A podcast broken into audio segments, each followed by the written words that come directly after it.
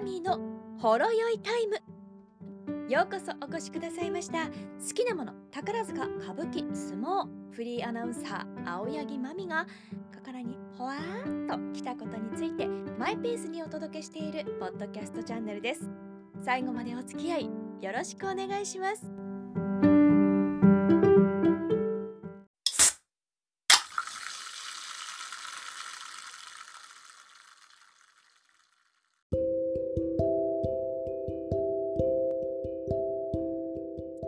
1月21日日曜日更新のポッドキャストです。先日国立文楽劇場のウェブサイトに掲載されている文楽感激日誌。こちら先日私が書かせていただいた文章が公開となりました。現在国立文楽劇場では令和6年の初春文楽公演が行われています。1月の3日水曜日から始まりまして明日22日こちらが千秋楽となりますので今日この放送このポッドキャストをお聞きいただいたら明日もしお休みであれば急遽で間に合うかなというところなんですけれども文楽もね本当に素晴らしい世界に誇る人形劇ですので皆さんにご覧いただけたらなと思っております。今回の公演は、えー、文楽は今ですねコロナになってから3部制になってるんですね。午前11時開演午後2時半開演そして午後5時半開演の3部制。で第1部はお正月ということで晴れやかに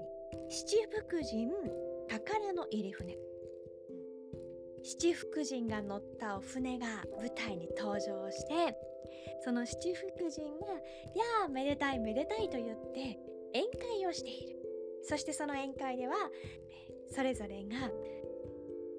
持ち芸を披露していくという。一人一人一柱ですね神様ですからね。神様がそれぞれの得意な芸を披露していってで宴会がやんややんや盛り上がってああ楽しいですというそういうお話です。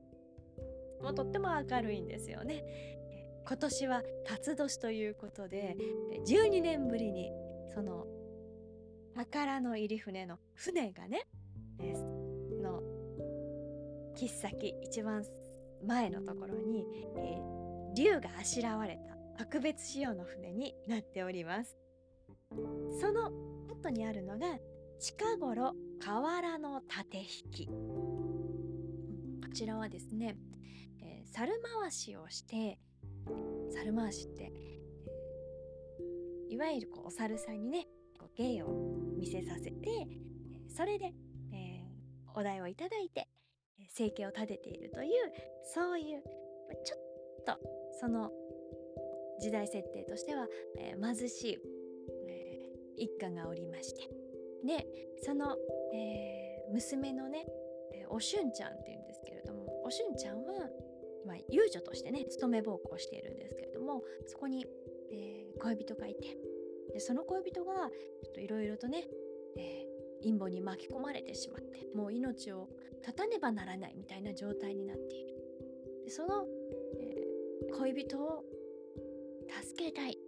そんな思いを持っていてそして、えー、その恋人と共にもう人生を終えたいつまり心中をしたいみたいな思いを持っている、えー、そういう女性です。でおしゅんちゃんの母さんというのは、えー、盲目で目が見えないんですよねそして年をある程度重ねた存在ででその猿回しをしているのがお兄さん。でそういう家族。でこの中でね、えー、母親としてはもう絶対娘にそんなことはしてほしくない。やめてほしい。恋人と別れて生きていてほしいというそういうことを切々と、えー、お兄さんもね切々と語り聞かせるわけですけれどもなかなかそうはいかない。でおしゅんちゃんは言うんです。遊女という身ではあるけれどももう彼とはもう夫婦だと。で親子は一世この世限りってことね。でも夫婦は二世あの世まで。これの先には主従は三世っていう考え方があるんだけれどもつまり、えー、夫婦と関係性っていうのはその親子の関係よりもより、えー、密接で大事なもので守っていかなければならないものなんである。大切にしなければならないものなんである、まあ、そこにはいわゆる何でしょうね封建的な考え方も入っているんだけれどもけどもそういうものなんだからその義を自分は通したいんだっていうんですよね。そういうなんでしょうね当時の道徳観としては絶対に譲れないものを出されてくると、えーまあ、母としてはハッとしてああそうかその娘の義を自分は妨げてはならない。いやいやいやいや、ええやん、ええやん、生きてる方が大事やでとか、今の私たちは思っちゃうんですけれども、そういう形になっていく。さあ、物語はどうなっていくんでしょうか。でその中で、このね、お家が猿回しというのがポイントになって、お兄さんが、えー、連れてるね、えー、つがいの猿、オスとメスのね、この猿を、がね、芸を見せるんだけど、その芸がね、猿がね、めちゃくちゃ可愛いんですよ。すごい可愛いの。もう愛らしくって可愛いんだけれどもそこで見せるのは心中のやり取りを見せる芸でまたそれがまた切なさを繰り広げていっての、涙涙の、幕というのが近頃河原の縦引きというお芝居です。第2部は、えー、お芝居は一つだけ。えー、名木仙台萩これは仙台は伊達藩のお家騒動を元にした作品です。ねこれもね、えー、胸が苦しくなる切なくって悲しくってもうなんでそういうことになっちゃうのよっていう封建主義なんてほんとダメ今の世に生まれててよかったちょっと思う。でも当時の人たちだって、えー、封建主義のその、えー、主従関係は絶対でというようなこと忠義のためならこの命だって惜しまないみたいなことを何も考えずに受け入れていたわけではなくてそれがものすごく苦しくって悲しいことだって分かってるからそんな世の中じゃない方がいいっていう思いも絶対持っているからこそこういう作品が作られていたんだと思います。うん、今ちょろっと言いましたそう子供の命が犠牲になっていくお話なんですよ。ね、この時にね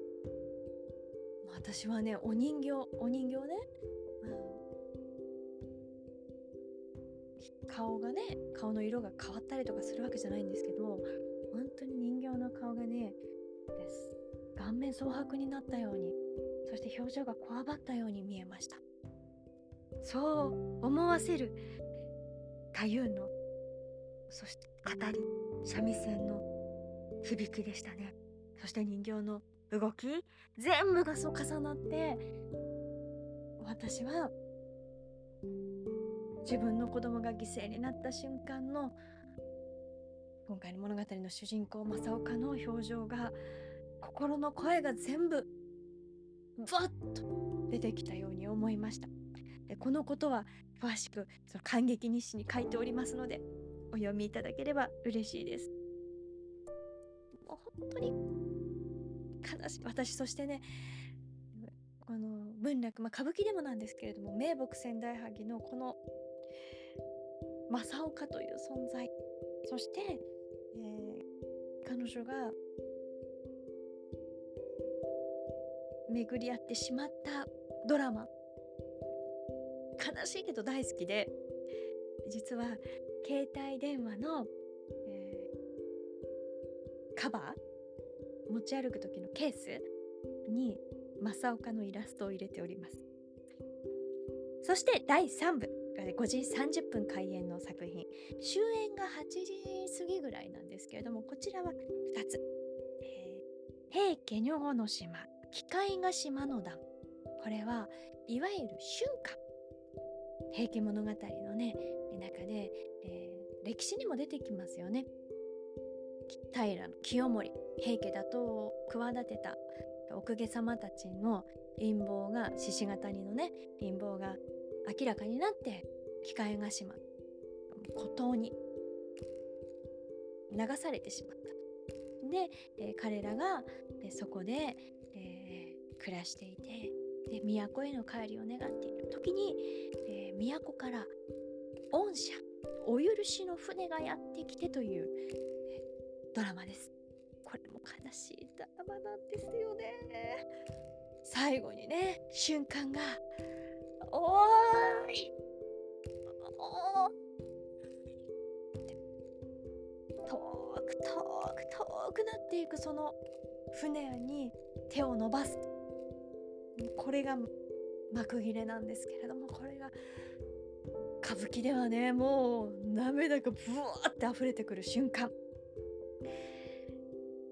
18代目18世勘三郎さんはね実際に機械菓子までこの瞬間を上演したということがありますし昨年の夏7月には片岡仁左衛門さんが大阪松竹座でこの瞬間を演じられました。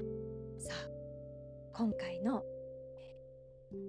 文楽人形浄瑠璃ではどのように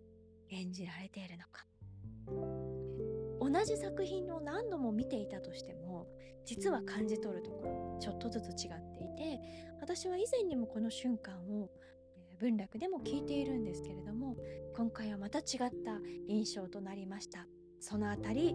感激にしに書かせていただきました。で本当ならこの話も書きたかった。伊達娘恋の日がの子。これは皆さん、えー、八百屋お七という話を聞いたことありません？少女漫画がお好きならガラスの仮面の中にも登場するんですけれどもあの江戸で大火事があって八百屋の娘のお七が、えー、避難した先の寺でね、えー、出会ったお坊さんに恋をして道ならぬ恋でした。お坊様ですから。彼にもう一度会いたい。彼にもう一度会いたいというその思いが募って彼ともう一度会うために火をつけて火事を起こす。これは実際にあった話です、えー、火付けを起こしてでという、えー、でその何でしょうね、えー、鐘を鳴らすんですよね。でその鐘を鳴らすというのはまあ火事を知らせるというその鐘を鳴らすこと自体もしてはいけないことで、えー、死罪になるそういうことでした。で、えー歌舞伎や、えー、人形浄瑠璃ではそのエピソードをもとにして作られているのがこの「伊達娘恋の日がの子」というね。火というのは黄色の火明るいあの鮮やかな赤ですよね。でかの子というのは、えー、どちらかというと、えー、娘さんをイメージさせる、えー、着物の図柄でございます。ですのでえその燃えるような恋心とその八百屋お七のその火というのを連想させるようにしてこういうタイトルになっているんですね。で、えー、日の宮倉の段というのまして以前私この日の宮倉の段だけを見たことがあるんですけれどももうあの彼女がね、えー、いろいろと切羽詰まって最後その日の宮倉をに登って鐘を鳴らすっていうそういう、えー、そうするとパッとね江戸中の町の木戸が開いて彼女が走っていくっていうそこだけを見てふーんだったんですけれども今回はその前の段で八百屋うちの段という彼女の、えー、お家での、えー、物語が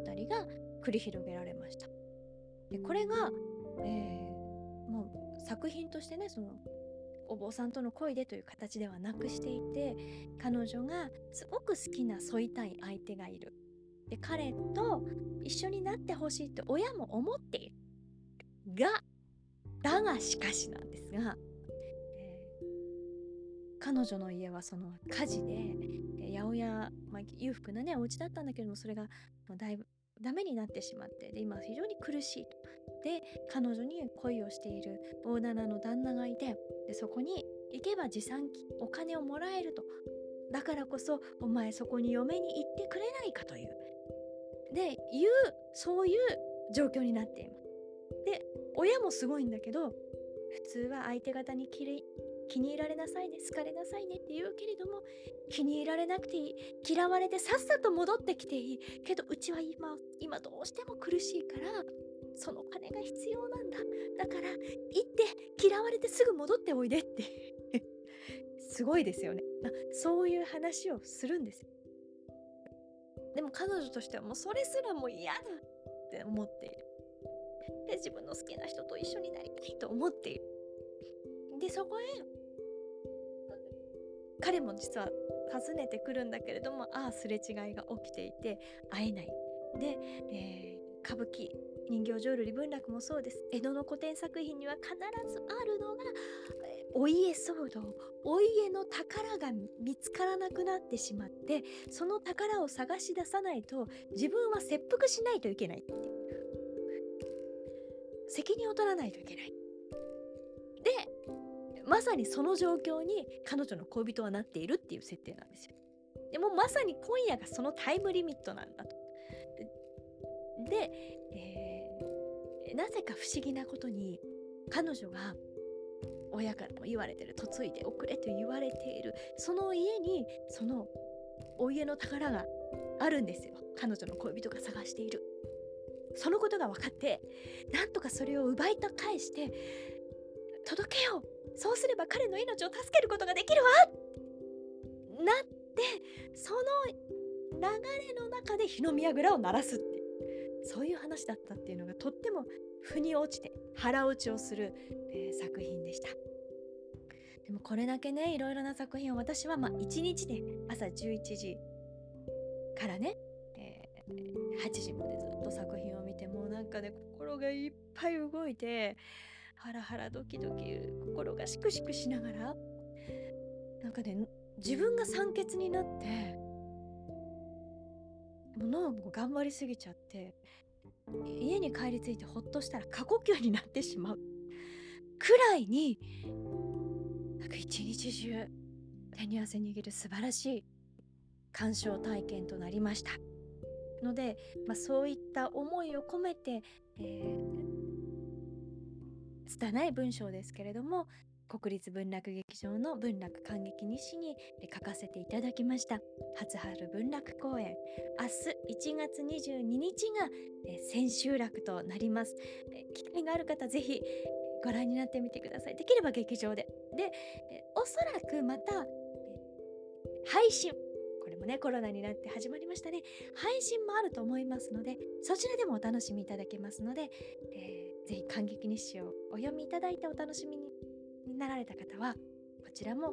え配信もお楽しみいただければと思います。ということで、マミのほろ酔いタイム、本日はそろそろお開きでございます。青柳まみがお届けしました。